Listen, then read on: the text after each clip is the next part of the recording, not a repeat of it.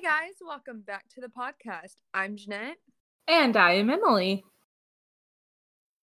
and oh That's the goodness, podcast. Thanks, guys.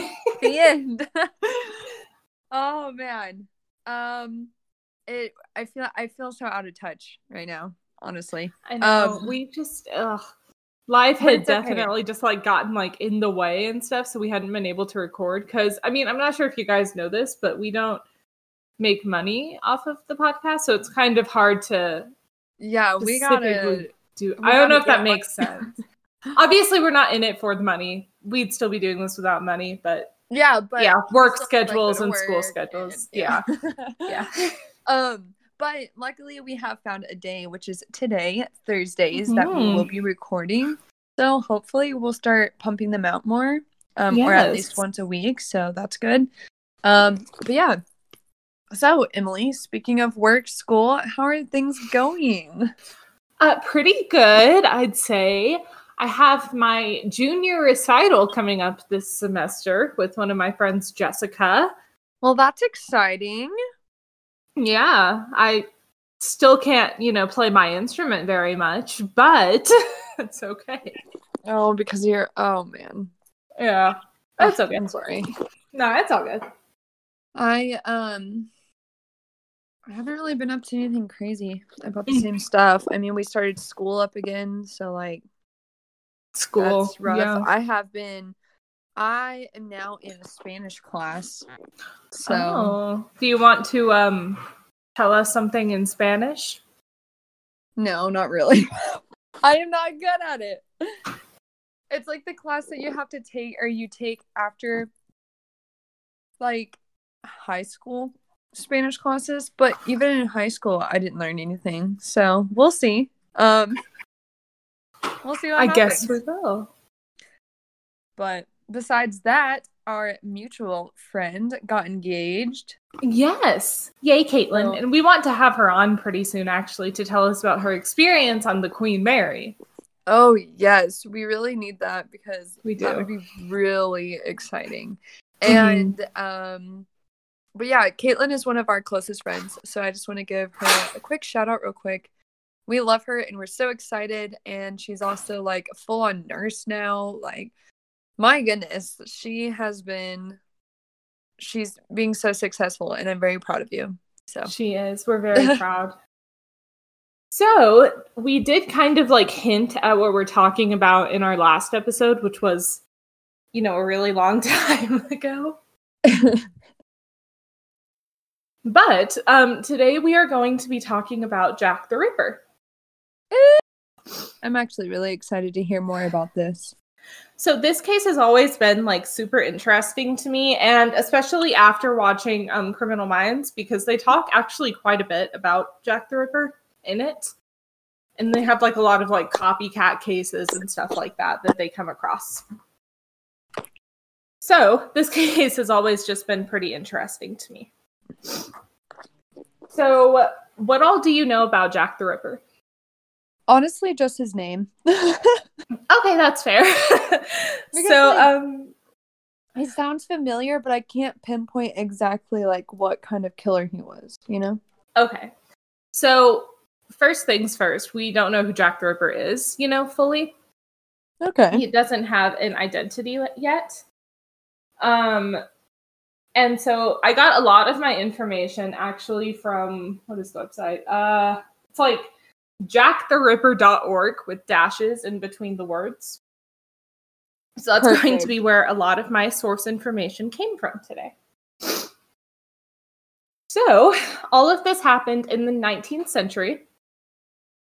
And there are only five canonical um, Jack the Ripper cases. And there are 11 total that could be Jack the Ripper, but there's only five total that are for sure.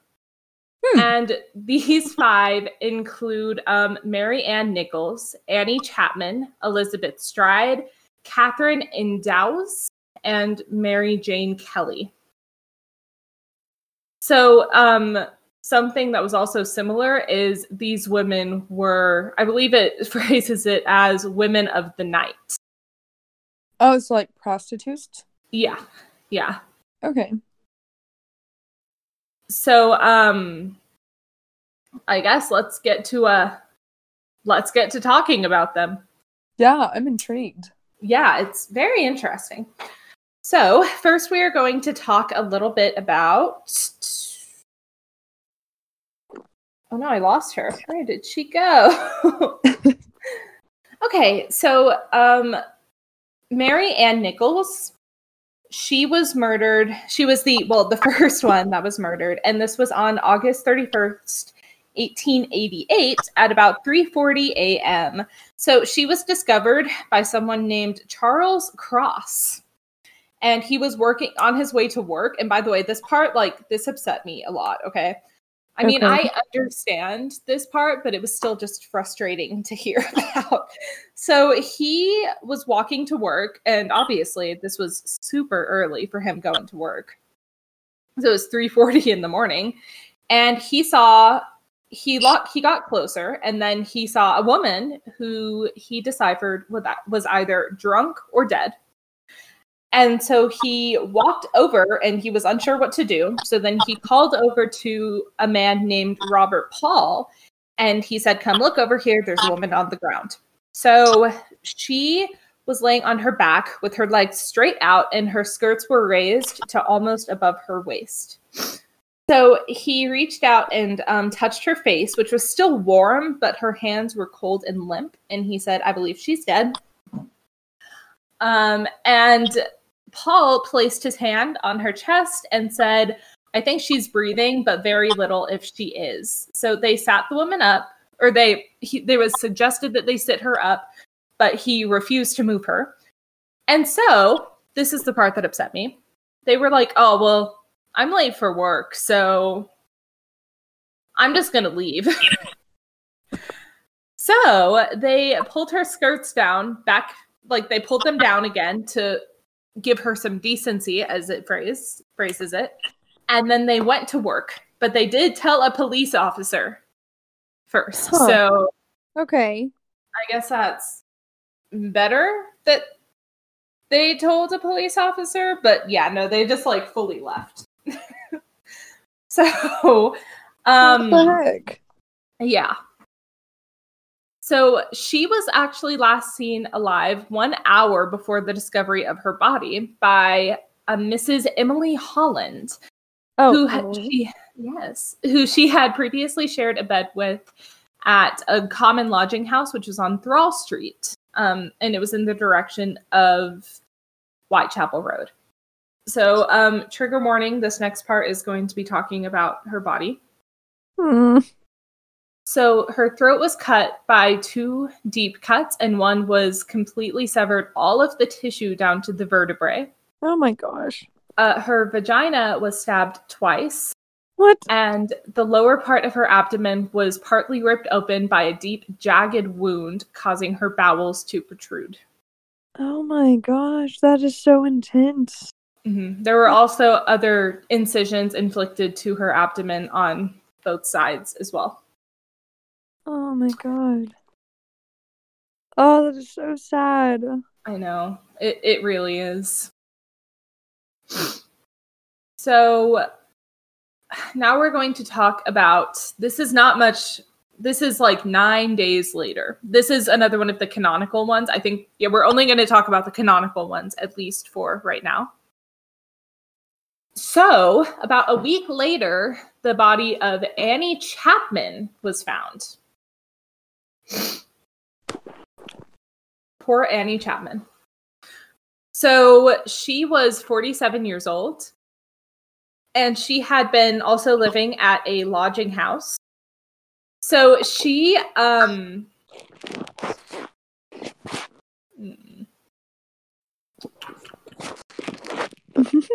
I lost my spot again. it's. Okay. Okay. She um, was discovered at approximately 6 a.m. near the steps of the doorway in the backyard of 29 Hanbury Street. So, um, her abdomen had been cut entirely open, um, with a section of the flesh from her stomach being placed upon her left shoulder, and another section of skin and flesh and her small intestines had been removed and placed above her right shoulder. Oh my gosh. So her autopsy also revealed that her uterus and sections of her bladder and vagina had been removed. So Oh at about this point, um, people are thinking, okay, so this has to be like a doctor doing this because Right. of they just did it entirely surgically. So there's no way that it would just be some random person Mhm. you know, doing that. So the person that found her body, by the way, was John Davis, who lived on 29 Hanbury Street. So there was a handkerchief was tied around her throat, and um, she had been wearing this whenever the killer had cut her throat, as it had not been yeah, as has not as has often been asserted, been tied by her killer to stop her head from rolling away. That's not that's not why that was placed there. That was just an assumption that was used through a few years. So her face and hands were also covered with blood as well. Oh my god. Yeah, these are these are some rough cases. Yeah, this they're is very gruesome. yeah, they really are. And I mean, it's. I don't want to say five seems like a very small number because obviously even one is too many, you know, all of that. But whenever you think of Jack the Ripper, you just think of how much you know that name and how Yeah. you would assume it would be more than five canonical murders. Yeah, exactly. Um, I mean, obviously the murders are gruesome and terrifying, and in no way am I trying to like push away from that fact at all. Um, but it's kind of just expecting to be more, I guess. Right. So, um, next we are going to be talking about Elizabeth Stride. I really like the name Elizabeth, so Yeah, that's very pretty. I don't know why I said so like that. Yeah. yeah, so therefore it's my favorite one. yes. Oh. So her body was discovered also early morning. Um, her body was discovered at 1 a.m. in Dutfield's Yard, which is off of Berner Street in Whitechapel. And the cause of death was a, a single clear cut incision measuring six inches across her neck, which severed her carotid artery and her trachea before terminating right underneath her jaw. So there was an absence of further mutilations with her body, unfortunately. So that did it did lead to some uncertainty on whether it was actually Jack the Ripper or not. Um, because it seems like it was just the throat, and that was just kind of it. So she was found um by Louise or Louis uh, Diemschutz, who was a steward of the International Working Men's Educational Club. So he went to invest. He saw a dark form lying on the ground, and so he went to investigate it and saw that it was a woman. And he thought it might be his wife, who he went into the club beside. Or, yes, so he went to go find his wife. I totally read that wrong. Um, my own notes, and I'm just not able to read. Um, and It's so okay. he went inside and he told several club members, um, there's a woman lying in the yard, but I can't say whether she is drunk or dead. And so then that's whenever they noticed that he she was dead. Oh my god. So this is was horrible. it's so horrible. Um, th- this one was on September 30th, 1888. So this one was only a few days after as well. So, well, I mean, it was more than a week at least. There was at least a little bit more. So for all of these people, they were they gave descriptions for someone who was walking with them. For many of these cases, there were witnesses that saw them walking with a man, and they often said that um well, not often said because everything that they said was different. So some said that he was dressed badly, some said he was dressed well, and there was even talk of like his complexion, like they had no idea what he looked like apparently. So now we're Hmm. going to talk about Catherine Eddowes. So she was found three quarters of an hour after the discovery of Elizabeth Stride. Her throat had been severed and her abdomen ripped open by a long, deep, jagged wound before her intestines had been placed over her right shoulder. That happens a lot with these cases, is they just kind of place it over the shoulder. It's disgusting. I, I I can't handle that one. Yeah, that one's. Ugh, Ugh. I can't. yeah. I mean, you know how I feel about like anything with human like torture. I can't. oh yeah, no, it's terrifying. Ugh. Um. So her abdomen was ripped open by a long and deep jagged wound, and her intestines had been placed over her right shoulder. I just said that part. We just talked about this. Um, the left kidney, uh, the left kidney and a major part of her uterus had been removed, and her face had been completely disfigured. Her nose was severed, her cheek slashed, and um, the cuts measuring a quarter of an inch and half an inch was vertically through each of her eyelids. Ugh. hmm No. Oh. Um, a triangular incision had also been carved upon each of her cheeks. And a section of the auricle and the lobe of her right ear was later recovered from her clothing. So, a police surgeon who conducted the postmortem said that it would take at least five minutes to do all of this. So, it was. Oh, Merlin started slapping my pen. Um, so yeah, he was like taking his time with this. But the thing is, if you remember, it wasn't even an hour before where the body of Elizabeth Stride was found. And this was in a very similar spot. yeah. Hmm. So those two, you know, they would have to be the same person. So a section of her apron was found at the entrance to a tenement of Goulston Street, which was in Whitechapel, at 2:55 a.m. And the chalk inscription upon the wall directly above this piece read, "Wed." Um, the Jewess are the man that will be blamed for nothing. I um so it was saying that someone that is Jewish was responsible for these murders, basically, is what that meant. oh man. Mm-hmm. So now we are going to talk about Mary Jane Kelly. Sorry, we're going through these so quickly. There's just a lot to talk about with this case. Yeah, no, that's fine. So this is the last I'd not hear all canonical. the the details of gruesome. You're welcome. Thank you for that. You are so welcome. So this is the last of the canonical killings. So there were also other killings that happened in Whitechapel, which is why they're not canonical because all of these happened in a very like small era of time.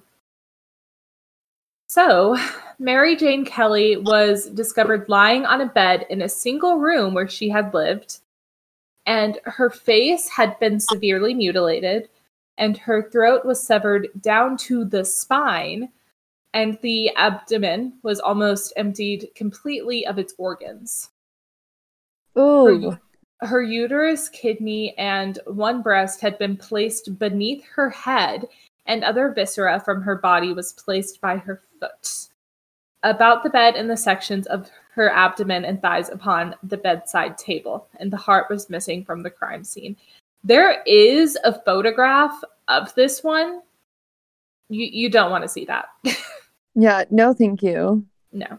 Um, it's on the Wikipedia page, by the way. So if you go to like look at that, just just be careful. Ugh. But to those of Thanks you out there that warning. might want to see that, that will be there. So the mutilations um, became increasingly more severe as the murders proceeded, as you know, you've heard, except for Elizabeth Stride. So here's kind of like an order of each thing that happened. So Nichols was not missing any organs. Chapman's uterus and sections of her bladder and vagina were taken Oh, and Dowis had her uterus and left kidney removed and her face mutilated. oh and Kelly's God. body had been extensively eviscerated, and her face was gashed in all directions, is how they worded it. Ah! Um, but the bar, the heart was the only body part missing from the crime scene. Oh my god. That is horrible. Yeah, that was like a real heavy thing to talk about there. So take a t- take a little bit of a breather, please. Oh, that is horrible. Yeah. Mary Jane Kelly is usually considered to be the last victim for the uh, Jack the Ripper. And because it's thought that um my goodness, I'm not speaking right today. Um it's thought that the crimes ended because of um, the death of Jack the Ripper, imprisonment or institutionalism or immigration. So there were also four murders that occurred after the canonical five, and these were Rose Mylett, Alice McKenzie. You're gonna hate this one. The Pinchin Street Torso, and Frances Coles. Excuse me. So there was a strangled body found of 26-year-old Rose Mylett was found in Clarke's Yard, High Street. Um, this was on December 20th, 1888. So there was no signs of a struggle, and the police believed that she had either accidentally hanged herself with a collar and drunken stupor or committed suicide. However, hmm. there were faint markings left by a cord on one side of her neck, neck to suggest that she had been strangled.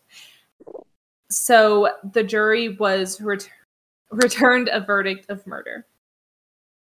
Alice McKenzie was murdered shortly after midnight on July 17th, 1889. So there's already a huge difference in time there. And she had suffered two stab wounds to her neck, and her left ca- carotid artery had been severed. There were several minor bruises and cuts found on her body, and they bore a seven inch long superficial wound extending beneath her left breast and her navel. On the examining pathologist, Thomas Bond believed this to be a, um, a Ripper murder, though his colleague George Bagster Phillips examined the body from the three previous victims had disagreed for this. Although I fully agree that I don't think this was him mostly because it wasn't this is terrible but it wasn't as mutilated as the rest of the bodies it seems Yeah. like it was just one and done if that makes sense i hate using that phrase. I did not Yeah. like saying that right now. Oh man. um but with the first the canonical five victims other than elizabeth stride they'd all been it seems like they'd all been tortured or maybe all of this had happened post-mortem. It's not sure. Um so this is absolutely terrifying to me this next part so the Pinchin Street torso was a decomposing headless and legless torso of an unidentified woman between the ages of 30 and 40, which was discovered beneath a railway arch in Pinchin Street, Whitechapel. Um, and this was on September 10th, 1889. So it wasn't too far from the last one. There was bruising about the victim's back, hip, and arm, and it indicated that um, it had been extensively beaten shortly before her death. The victim's abdomen, abdomen was extensively mutilated, although her genitals had not been wounded, as it had been with a lot of the other ones. And she appeared to have been killed approximately one day prior to the discovery of her torso. So, we still don't know who that person is. It Oh she hasn't God. been um Yeah, Yeah, because if it wasn't Jack the Ripper, then right. Right. who was? Oh, that's so creepy. It's so creepy. So now we're going to skip forward in time two years, or almost two years, like one and a half years. So a man named Ernest Thompson found a 25 year old prostitute named Frances Coles beneath a railway arch in Swallow Gardens Chapel. Her throat had been deeply cut, but her body was not mutilated, um, leading some to believe that um, he had actually kind of done it. So she was still alive, although she did die before medical help could arrive. And a 53 year old stoker who had been drinking earlier with her, and the two have known to argued approximately three hours before her death. Um, he was arrested by the police and charged with murder, and he was briefly thought to be the Ripper, but was later discharged from court for lack of evidence on March 3rd, 19 or 1891. So his name was James Thomas Sadler. Hmm. Yeah. So that is um that was a lot to talk about. I apologize. No, that I like this information though. So almost all of these were, um, you know, in Whitechapel, which is also why these are known as the Whitechapel murders. In case you ever need to look it up for whatever reason, that is what they're called as well. So there was a lot of different suspects, you know, like for this because it, this was a lot to be happening. And so, you know, still we don't know who it was but there are a lot of different theories on who could have done it. All right. so the first one, I don't know why I breathed like was a lot of information to give out. it was a lot of information. So the first one who they suspected was Montague John John Druitt, who was a uh, barrister. I am not too sure what that means, but he was a barrister. And he was suspected until his dismissal shortly before his suicide by drowning in 1888. So, if he were the one to have done it, he wouldn't have been able to do the last few that we had spoken of. Because he, he wasn't alive anymore. So yeah, I mean, I feel like that's an obvious um. yeah, yeah. However, um, they dismissed him as a serious suspect on the basis that the only evidence against him was the coincidental timing of his suicide shortly after the last canonical murder. So next we have I am going to not do well on this name. It's Sowerin Klasaus- Klasowski. I know I didn't say that right. I'm sorry. So he had immigrated to the UK between 1887 and 1888, so it was shortly before the Whitechapel murder. So between 19, 1893 and 1894, he assumed the name of Chapman as well. Um, so he successfully poisoned three of his wives and became known as the Borough Poisoner, and he was hanged for his crimes in 1903. At the time of the Ripper murders, he lived in Whitechapel, London, and had been working as a barber under the name of Ludwig Schloski. So he is one of the suspects as well. I feel like that is absolutely a fair suspect to have. He killed Yeah. his wives. Oh yeah. Well then, Yeah. that's a very big suspect. Oh, for sure. Um, so some disagree that he is a likely culprit as he did murder three of his wives, and it is uncommon for a serial killer to make such a drastic change. So he did just poison his wives, and then everything else that had happened to the five women. So that's one of the reasons why they don't think it might be him was because of that. All right. So now we have Aaron Kosminski. Why do I always choose ones with difficult names? I know. I feel like they always have such rough names. yeah. I yeah. So Aaron um was named a suspect by Sir Melville Macnaghten in his 1894 mem- mem- memorandum and by former Chief Inspector Donald Swanson in handwritten comments in the margin of his copies of Assistant Commissioner Sir Robert Anderson's memoirs. So, Sir Robert An- Anderson had written that it was a Polish Jewish person who had been identified as the Ripper, but there was no prosecution to follow because the witness was also Jewish and refused to testify against a fellow Jewish person. Um, so some authors are skeptical of this, while others do use them in theories. So he stated that no one has ever identified the Ripper, which directly contradicts Anderson's recollection. In 1987, author Martin Fido searched asylum records for any inmates called Kosminski and only found one, Aaron Kosminski, and he lived in Whitechapel. However, he was in a largely harmless. He was largely largely harmless in the asylum. His insanity took the form of an auditory hallucinations, a paranoid fear of being fed by other people, a refusal to, refusal to wash or bathe, and self abuse.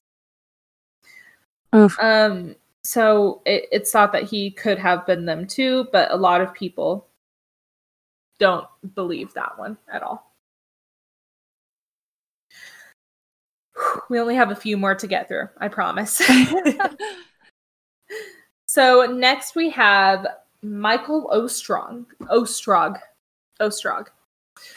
Um, so he was a Russian-born professional con man and thief, and he had a lot of different aliases and assumed ti- titles. And among his many claims is that he was once a surgeon in the Russian Navy. So he was mentioned as a suspect by Macnaghten. I have no idea how to pronounce his name. I feel so badly. um. And he was mentioned as a suspect the year after the canonical five victims were killed. Researchers have failed to find evidence that he committed the crimes other than fraud and theft. So, yeah, it's very likely that it wasn't him. So, there also was um, records showing that he was in jail during in France during the murders. So, I've got to say, probably not him. Yeah. no, that doesn't really add up. So no. It really doesn't. So John Pizer was a Polish Jewish person who worked as a bootmaker in Whitechapel. And in the early days of the Whitechapel murders, many locals suspected that him, his nickname was the Leather Apron, was the killer. That was just his nickname because, you know, he was a shoemaker. The leather Prior apron. conviction.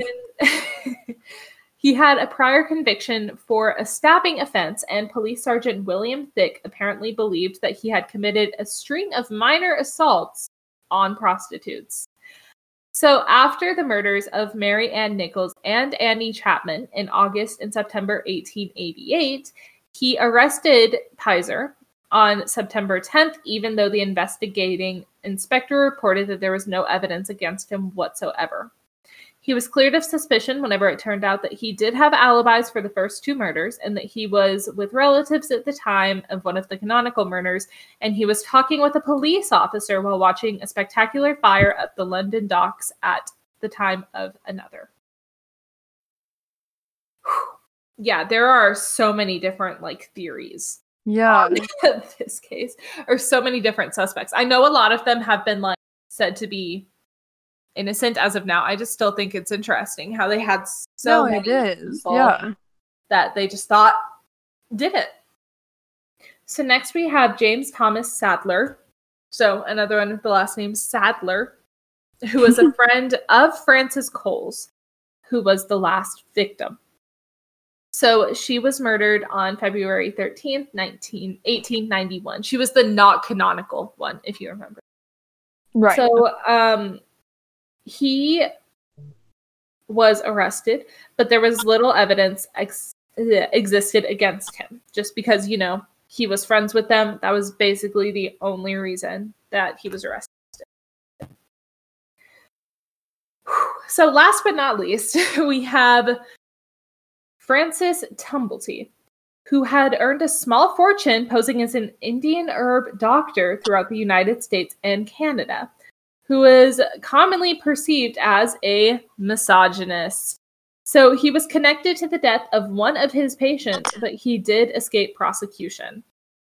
In 1865, he was arrested for the alleged complicity of the assassination in Abraham Lincoln, but no connection was found and he was released from being charged. So if you haven't thought about Abraham Lincoln today, you have Yeah, we have. we have now. so he was in England in 1888 and he was arrested actually on November 7th for engaging in homosexual acts, which was illegal at the time.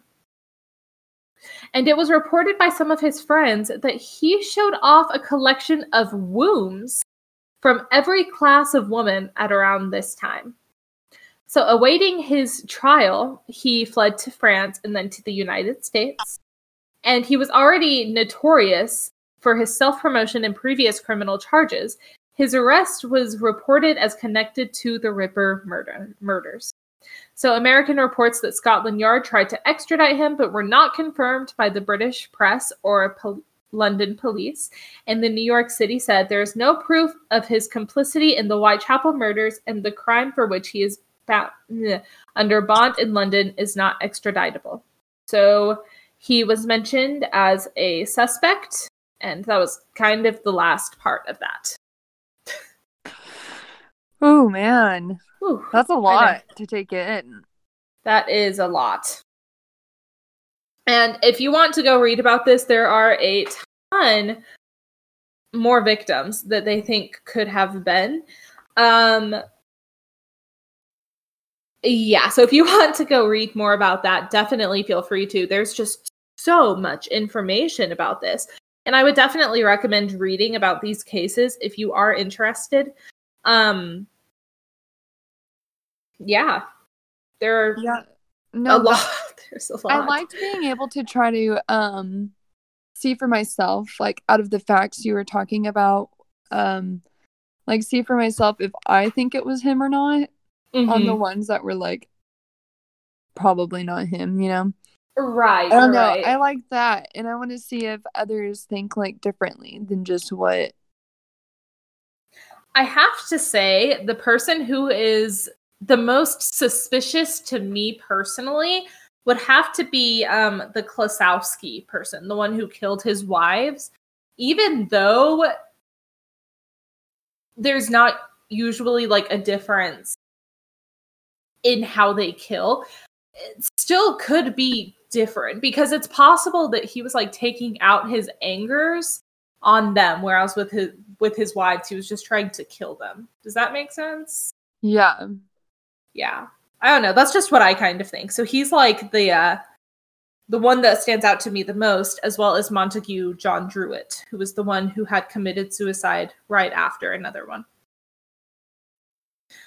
Um there also is another one that stood out to me a lot. His name is willie clarkson who was a wig maker and the thing that had stood out to him the most is his hair cutting shears and barber surgeon tools um, were the kind that wigs wig makers used at the time. They closely matched the shape and style of the weapons that ha- were used in the murders.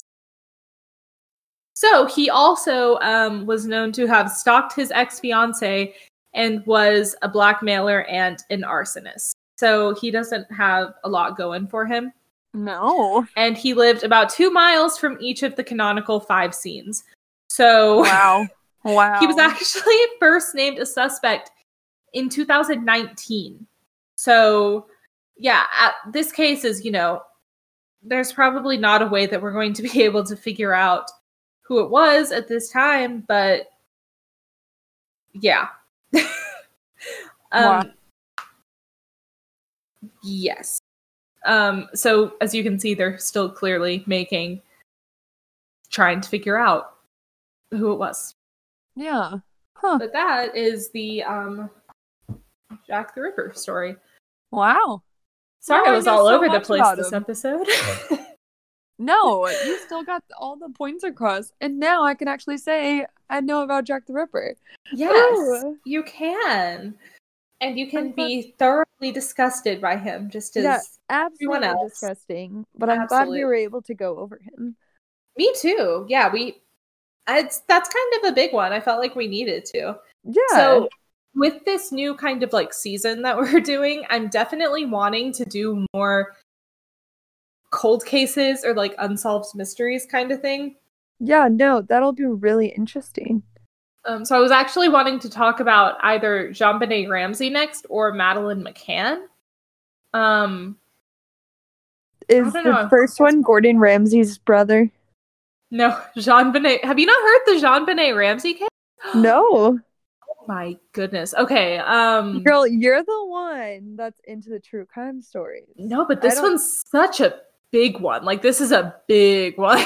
Well, then we must do that one next. All right, I will great. actually go ahead and take. I'm going to write it in my planner for next week that we're talking about I love it.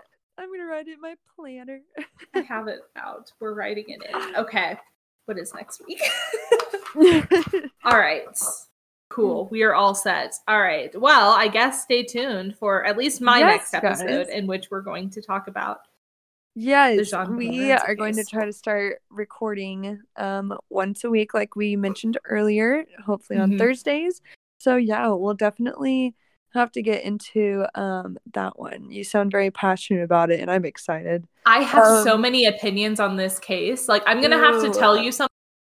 Stop recording it because I'm not going to be able to say it on the air because someone got sued for saying it. So, what? uh huh. So we're Oh gonna have to. I'm gonna have to tell you like what we shouldn't say, like while oh recording my god, it. But that's yeah, crazy. Yeah. Although Ooh, it's- I'm intrigued as to what's happening. Wow. Yeah. Yeah. Okay. Oh, that's exciting. Well, y'all better be excited too then. Um that way you can stay updated. Uh you can follow our Instagram at Horror Slumber Party Podcast. and our Twitter. Party underscore horror. And we also have our email, of course. Horror Slumber Party at gmail.com. And um we would love to hear your opinions. So please email us. We'll actually look at it, I promise. We want to know your opinions and your own stories because I think it would be cool to also share um a viewer's experience of hopefully not true crime, but I really Um, hope not. yeah, same. But with ghosties and stuff. So we can also do that. um but yeah, we love you guys and we can't wait to get back on track. Did you want to add anything else, Emily? Um, hopefully we might have like an extra episode this week to, as like an apology for uh being gone so long. So mm, stay tuned for that. I will be posting about it on social media. awesome. We will let you know. Good night and scary dreams. Bye.